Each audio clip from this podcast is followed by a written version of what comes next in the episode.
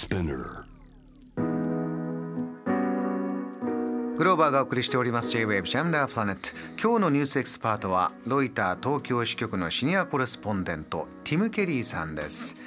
えーティムさんに伺う続いてのニュースはこちら。スコットランドの性別変更の簡略化イギリス政府が認めず。これどんなお話なんですか？そうですね。あの、まあ、去去年の12月のことなんですが、えあの今イギリスでその性別変更の比率の上には、まあ、18歳の時には、まあ、その最低年齢に、まあ、設定はされてるんですが、えでそのあの、まあ、性同一性障害をあの、まあ、診断するのは、まあ、医者。それが診断がいないと、まあ、しその後手術とか、まあ、ホルモンの薬をもらうことはできないんですよね。えでスコットランドで12月にそれをあの18歳から16歳に引き下げる下げて法律を決めた決定したんですね。であとそのあの医者のあ医師的なあの診断は必要なく必要ないということをまあ法律にはあの決めたんですが。かなり大きな変更ですよね。結構大きな変更ですよ。でそれ12月だったんですが、えでもじゃあ何あの今月何が起こったのはえ、はい。えー、と英国連合の議会、まあ、そのスコットの議会の上にあるあの英国連合の議会がそれを創始したんですよ。これはあのイギリスはいろいろな、えーまあ、国が集まって一つのあの王国になってますけれども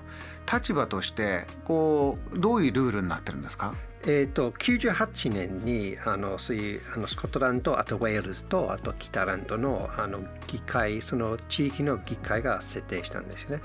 でなぜかあの日本みたいに、まあ、全てロンドンのあのイギリスの国会には、まあ、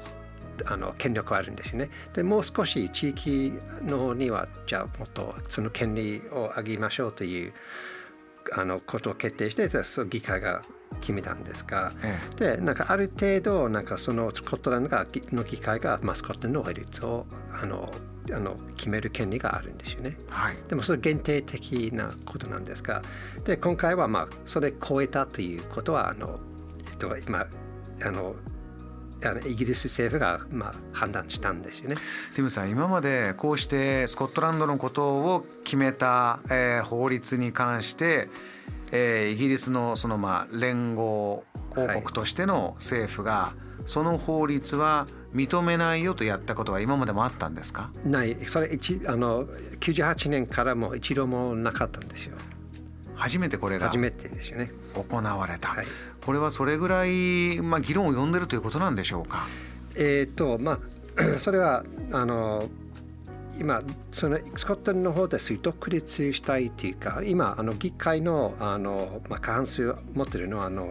っと、スコットランドを独立したい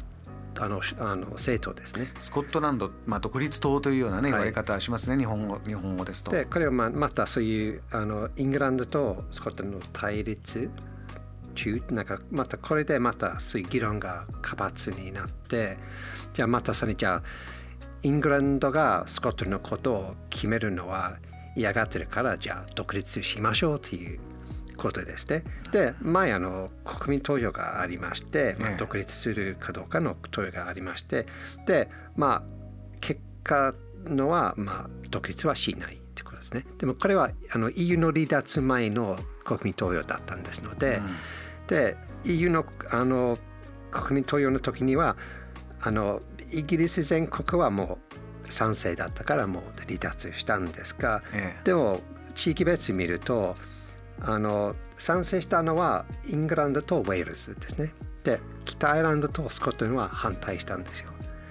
で反対したんだからだからスコットランド人としては自分の気持ち自分のやりたいことは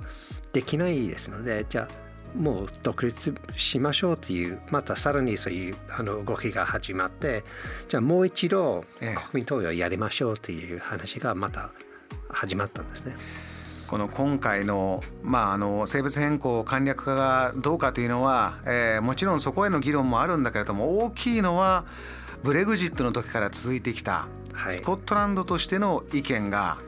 こう通らないよこの数字のバランスは、まあ、スコットランド550万人ぐらいのエリアですけど、えーイングランドはもう5500万人。ではいからこれイングランドがやりたいっていうところに国民投票にも何にせよもう数で絶対そうなっちゃうんだったらそういうことです、はい、もう独立しかないんだまたこういう話になってるんですね。はい、まあ、あとインあの英国の連合の中にはスコットランドは国ですよね。だから4つの国あるんですよね。あのイングランド、スコットランド、ウェールズ、北アイランドですね。はい、だからそのなんていう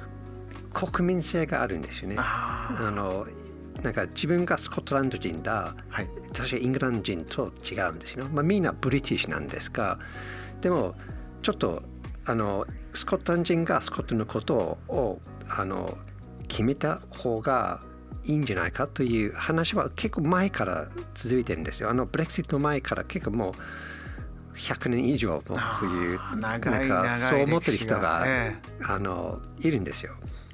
あのティムさんもこう、まあ、生まれて育ってずっと時間の経過がありますけれどもこういうスコットランドはやっぱり独立した方がいいよという話が盛り上がった時期といやこのままあの独立ではなくて、えー、融和して一緒になってやっていこうよとこういろんな時期が行ったり来たりしてきたんですか、はいそうですねあの、まあ、あのブレクシット前あの、まあ、結構少しずつ少しずつそのあの、まあ、独立しようと思う人がちょっと人数が増えてで国民投票して、まあ、反対したからもうその話が、まあ、一度あの消えたんですが、はい、でも離脱した EU から離脱した後にまたさらに活発になってるんですね。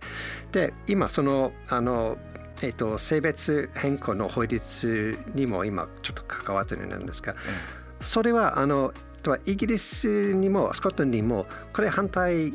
賛成してる人がさまざ、まなんですが、ええ、あとすごいややこしいの話なんですよね。はい、なんか、うん、あのコンセンサスは全くない話ですよね。で今その話と今そういうあの独立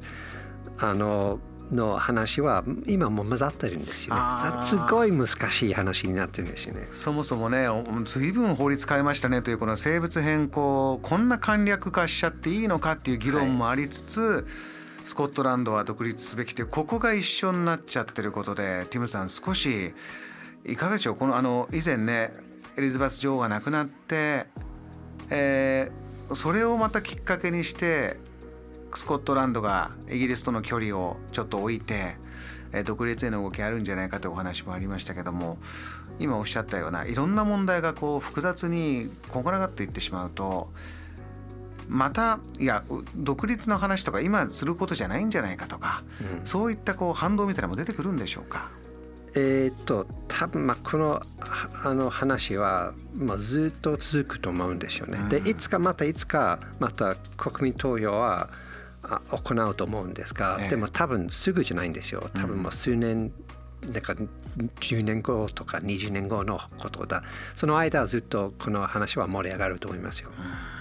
えー、この後も引き続きティム・ケリーさんにお話を伺ってまいります。JAM The Planet